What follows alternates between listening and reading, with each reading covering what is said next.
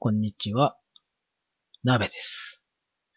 今回はですね、えー、ボートゲームラジオおっさんのブランチ番外編ということで、私、鍋、一人で、えーお送りしたいと思います。いつもはここに洋介さんとターコイチさんというですね、お二方がいて三人でビデオゲームの話だとか、アナログゲームの話をですね、えー、ぐだぐだとやってるわけなんですけども、今回は、私、えー、鍋がですね、カードゲームをね、作りまして。というのも、この発端がですね、えー第4回放送ですね。おっさんのブランチ第4回放送のおさぶら的ゲームワークショップということで、みんなでですね、ゲームを考えてみようじゃないかという企画をやったことがあるんですね。これが実にですね、2013年の6月9日。去年の6月ですね。その時にターコイズさんがですね、座布団っていうテーマを出して、で、みんなでゲームを考えて発表したと。その中で、えー私が考えたゲーム、神座というですね、ちょっとヤクザの世界をテーマにした、えーカードゲームなんですけども、それをですね、発表したとこ、まあ、そこそこゲームの形になりそうだったんで、じゃあ作ってみましょうかなんていう話をして、早1年と3ヶ月が経ちましたけども、この度ですね、そのゲームがやっと完成いたしまして、で、調子に乗ってですね、えーゲームマーケット、アナログゲームファンの方ならご存知でしょうけども、ボードゲームとかカードゲーム、あとは、なんだ、テーブルトーク RPG とかね、そういったいろんなアナログゲームの祭典として、えー今はビッグサイトでやってますけども、年に2回、東京で年に2回、大阪で年1回やってます、そのゲームマーケットにですね、出店して売ってしまおうということになりましたので、今回ね、ちょっとその完成したので、ちょっとまあ宣伝を兼ねて、軽く私一人で喋ってみようかなと思っております。で、その神座っていうゲームなんですけども、私のツイッターをですね、フォローしていただいている方だとわかると思うんですけども、まあ、ヤクザのね、絵柄のカードがいっぱい出てきて、まあ何やら戦うというか点数を取り合うようなゲームだなというところはわかると思うんですが、細かいルールというかですね、ざっくりしたルールはその先ほど言った、えーおさぶら的ゲームワークショップでも話してるんですが、そことほぼルール変わりません。えーその時に作ったルールがほぼ踏襲されてる感じで、今回発売ということになりますね。で、ゲームの、まあ、テーマみたいなのが一応ありまして、一応読みましょうか。ゲームのですね、世界観ですね。まあ、ヤクザの世界というところなんですが、国内最大級のヤクザ組織、万有会会長シス。このニュースは日本の裏社会を揺るがした。会長の葬儀の席に集まった万有会下部組織の面々は次期会長の座を虎視眈々と狙う。今、静かなる戦いが始まろうとしているということで、神座と。ヤクザをロールプレイするバッティングゲームという副題がついておりますけども、こんな感じでですね、まあ、万有会、えーボードゲームの番に遊ぶで万有会なんですけども、万有会という組織があって、そこの会長さんがですね、まあ、どう死んだのかわかりません。どっかに暗殺されたのかわかりませんが、とにかく死んだと。寿命なのか何なのかわかりませんが。で、その、要は有力組織の組長たちが、次の会長は俺だというところで、お互いにこう牽制し合ってですね、唯一のその会長の座ですね。要はその神座。一番偉い人の場所ですね。そこを取り合うっていうゲームです。単純に言ってしまえば。で、ゲーム自体は3人から4人プレイで、時間は10分から20分ぐらいを予想してます。大体ですね、解説、まあ、インストと言いますけども、まあ、ゲームのルール説明をしたとしても、まあ、30分もかからんだろうというとこですかね。3人プレイでも4人プレイでもルール変更点なしというところで。で、今回ですね、まあ、ボードゲームのことあまり知らない方もうちの番組は聞いてくださってますから、ビデオゲームの方メインでね、聞いてくれてる方もいますんで、なるべく専門用語を使わないように説明したいんですが、今のインストっていうのはですね、あのーゲームのそのルール説明をすることをインストするとか言うんですね。えーで、いや、その神座の、なんだ、キャッチコピーにヤクザをロールプレイするバッティングゲームってありますけども、ロールプレイっていうのはまあ、ビデオゲーマーの人でも大体わかると思うんですけど、ロールプレイングゲームとかありますけども、要は、役割を演じるっていうのをロールプレイってやつですね。ロールをプレイですから。ロールは役割で、プレイが遊ぶ、演じるですね。あのー役者さんなんかプレイですから。そういった意味で、まあ、なりきってごっこ遊びをすることっていうような感じのイメージで捉えていただければいいかなと思います。あと、バッティングですね。バッティングってのはまあまさにその日常でも使えますけども、なんかその約束がバッティングしちゃったみたいな。とにかく何かと何かがですね、同じようなものがぶつかり合ってしまって、打ち消し合ってしまうようなことをバッティングって言いますね。このゲームにおいてはですね、要はその、同じ強さのカード同士が2枚以上出てる場合に、同士打ちになるというようなイメージですね。例えば、組長と組長が同じ場所にあった場合に、組長同士意地を張り合った結果、お互いどっちも座につけないというような感じのバッティングということにしております。はい。でですね、今回のゲーム、カード枚数少ないです。全部で16枚ですね。4人プレイなんで、1人4枚ずつのカードを持ってプレイします。あと他に内容物としては、得点チップを一応ですね、つけるつもりでいます。というか、つけますね。えー、1点のと5点のやつちょっとつけます。で、それで、まあ、得点のカウントしていただいて一番得点多い方が勝利ということになってます。あと、まあ、マニュアルが入ってて、化粧箱入り。で、カラーのカードで、これで一応ですね、ゲームマーケット秋ですね、2014ゲームマーケット秋では1200円で販売させてます。それ以降ですね、まあ、もしまた販売するだとか、あと残っちゃってね、ちょっと困ったな、在庫を処理しなきゃいけないなっていう時には、ちょっと一応まあ、あの、1500円でお願いしたいかなと。本来1500円なんですけども、一応ちょっとうちの採算が取れるベースでいくとね。ただまあ、ゲームマーケット初めて私も出るっていうところもあるんで、1200円でちょっとね、お願いしようかなと思ってます。はい。本当はね、1000円にしたかったんですけど、いろいろあってね、えー、なかなか難しかったです。予定個数は一応100個なんですが、多分、世話になった人とかに、まあ、ね、配る分があるので、大体90個ちょいぐらいの販売数かなと思ってますね。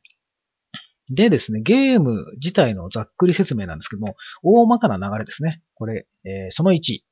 スタートプレイヤーから時計回りにヤクザカードを1枚ずつ、えー、紙座シートの好きな場所に伏せておく。いきなりなんかもうわからないかもしれませんけど、このゲームですね。カードと場のシートがあります。シートはマニュアルの裏側の半面を使うんですけども、そこにですね、まあ、上座と下座って、まあ、上座が書いてあって、それ以外は下座になるんですけども、そこに要はカードをですね、スタートプレイヤーだったのは最初のプレイヤーさんですね。まあ、一人ずつこう伏せてカードを自分の出したカードは何かわからないように置いてきます。次の人がまた置きます。一人一枚ですね。最初の人が一枚置いた。次の人も一枚置いた。で、それを三人よし、もしくは四人で置いて、っていうところですね。で、それを全員置いたら、スタートプレイヤーの人が、それを自由にめくります。番が上座と下座二つあるので、好きな方からめくってください。もうその順番は自由です。まあそこでちょっとね、ドラマ性が生まれそうなね。例えばその、まあ、上座下座を置ける場所が決まってるカードがあるんですけども、その辺ちょっと細かくは説明しませんが、今回ポッドキャストなんで、ええ、そこにちょっとね、ドラマ性が出たらいいなと。まあ、いっぱいカードが置いてある方を後にして、ちょっと1枚しか置いてないところを先めくっちゃってと。あと自分のカードはね、何出したか分かってるから、自分のカード最後にめくるとか、もしくは最初に自分のカードをめくって、こう、貼ったりを、ね、かますなり、周りの人間が勘違いしてるときに実は俺これだったよ、みたいなことをやるっていうのもありという感じです。で、あと勝負の判定をしてですね、そのバッティングっていうのがありますから、同じ強さのカード同士が出てるとかですね、いろいろ判定のルールがありまして、判定して、各自得点した分のチップをもらって、で、これが1ラウンドですね。それを3回繰り返すことで、1ゲームと。そこで、えー、ん？違うぞいいんだ。あ、そうそう。それを3回繰り返すと、1ゲームですね。で、その1ゲームを、さらに3回。全部で9ラウンドですね。1ラウンドにつき3、あ1ゲームにつき3回あるので、3ラウンドあるので、全部で9ラウンドまで行くと終了と。そこでの合計点数の一番多いが勝ちですよ、という感じになりますけども、一応ですね、他にルールとしては、まあ、バッティングゲームなので、カード各自同じものを持ってます。全プレイヤー。組長のカード。これ5点です。通れば。で、次、若頭のカード。これ2点。で、最後、鉄砲玉のカードっていうのがあって、これが1点ですね。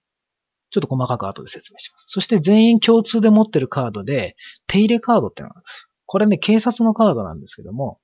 まあ、ヤクザなんですけども、最終手段としてね、他の組に取られるぐらいだったら警察に垂れ込んで、このバー自体を潰してしまえっていう最強のカードなんですけども、場を全部流すっていうね。全員誰も得点できなくなるっていう。要は、自分も0点、敵も0点みたいなカードなんですけども、それを全員が持ってます。全く同じもの。で4人のプレイヤー、3人もしくは4人のプレイヤー全員が同じカードを持った状態でプレイします。で、えー、掟というかルールとしては、まあ単純に数字の強い方が勝ちますね。組長のカードと若頭のカードがあったら、組長のカードが5点で、若頭のカードが2点なので、若頭のカード負けと。そういう風になります。で、もうまずバッティング判定がですね、先になるんですよね。バッティング判定が先になるので、組長と組長があったら、その組長同士はバッティングしちゃうので、お互い同士打ちで0点みたいな。そういう感じでですね、バッティングの判定をして、その後カードの強さの判定をして、そして、えー、なんだ。自分でもよくわかんないですね。えー、バッティングの判定して、カードの強さの判定をする。ですね。そしてですね、最後に、鉄砲玉っていうカードが1点のカードがあるんですけども、これただ単にはチンピラみたいなもんで全然役に立たないじゃないかと。全然勝てないじゃないかと思うかもしれませんけども、このゲーム先ほど上座と下座があるって言いましたが、上座っていう場所は1人しか居残れないんですよ。ただ下座には2人居残れるんですね。だから4人プレイでやると最大3枚までは点数になるんですね。例えば上座に組長のカードがあって、下座に若頭のカードと、えー、鉄砲玉のカードがあると。なると、それぞれその3人には点数が入るんですが、1人だけね、点数入らない。ただその上座に組長があって、鉄砲玉のカードを上座に出すと。そうするとですね、組長と鉄砲玉が1対1の場合に限って鉄砲玉は組長を撃つことができるんですよ。鉄砲玉ですからね。その場合鉄砲玉のカードをひっくり返すと1点の表記が4点になるようになってますんで、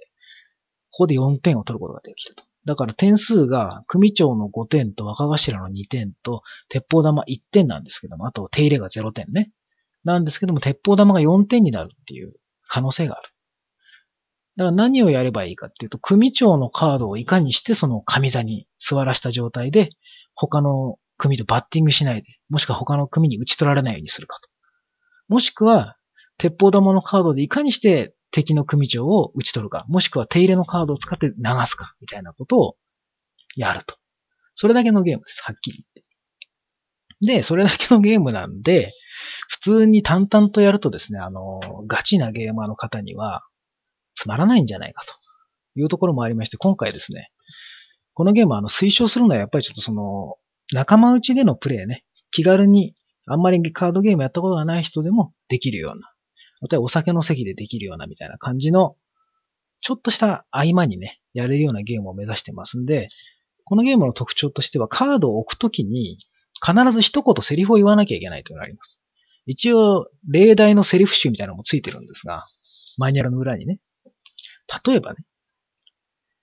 本当のこと言わなくてもいいんですよ、このゲーム。組長のカードを置いてるのに、組長ではないふりをしたい場合とかありますよね。他の鉄砲玉とかに狙われるから。いろいろあるんですけども、例えば組長の、逆に組長のふりをしたい場合とかね。あとは鉄砲玉のふりをしたい場合とかいろいろあると思うんですけども、例えば組長っぽいセリフとしては、次期会長は俺がいただくとか、この首取れるもんなら取ってみんか、みたいな感じでカードをバッと出すわけですよ。そうするとそれに対して例えば鉄砲玉のふりしてその首もらったとかって、組長かなと思われるカードにぶつけてみたりだとか。あとは手入れを出したぞみたいなふりで、お上に迷惑かけるようなことすんじゃねえぞとかですね。そういったようなセリフを必ず言わなければいけないっていうゲームなんですよ、このゲーム。だから必ず無言ではできないので、あの、お友達同士でのプレイをまずは推奨したいかなと思ってます。はい。これね、説明口だけで言うとなかなかわからないんで、本当はね、説明のビデオみたいなのをちょっといずれは作りたいなと思うんですが、今のところは、まずご紹介ということですね。こんなもんでしょうか。うん、あと、まあ、売りのポイントとしては、ヤクザカードのイラスト、マニューアルの、まあ、イラストやら何やらは全部、私全部やってまして、まあ、ゲームのシステム考えて、えー、アートワークやって、箱のデザインもして、マニュアルも作って、えー、業者さんとの打ち合わせもして、販売もするっていう、まあ、全部、ほぼ一人でやってますんで、あと、まあ、テストプレイはね、お友達の方々とか、あとも一緒にポッドキャストやってるその洋介さんとかターゴイズさんとかね。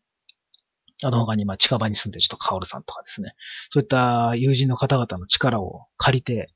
なんとか完成した感じなんですけども。なんせ一人でやってるもんで、ちょっとあの、売れないとまずいんですよね。うちの奥さんがですね、まあいるわけなんですけど、まあこのゲーム作るのにまあいくらか予算が必要で、これだけかかりますよっていう話をしたわけですよ。で、それに対してこれだけの値段で売るので、全部売れた場合、例えばさっき言ったその、えー、友人にちょっと配る、ね、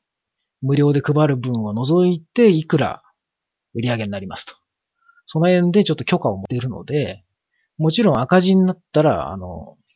許さないよと言われているので、全部売らないといけないんですよね。なのでちょっと、面白いなと思った方ちょっとね、買っていただければ嬉しいなと思うんですが、正直、初めて作りましたから、抜けもあるだろうし、穴もあるかなと思うんですけど、今のところ、まあまあゲームとして成り立っ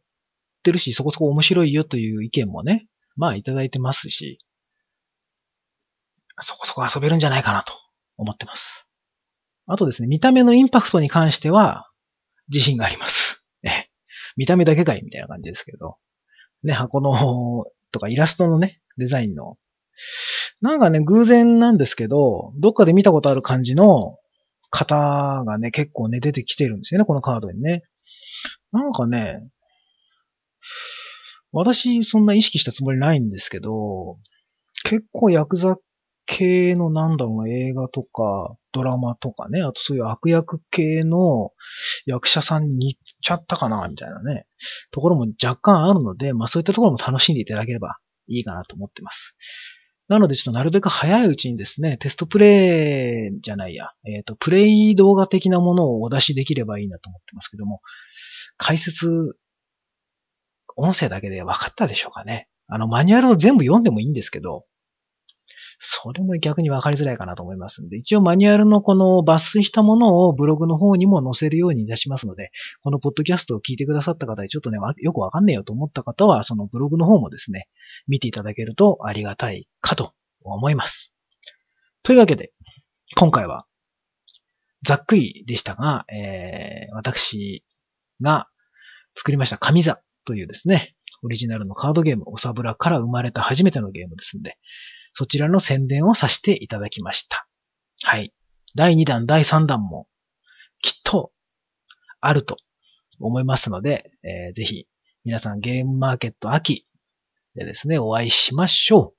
その時はぜひよろしくお願いします。では、最後まで聞いていただいてありがとうございました。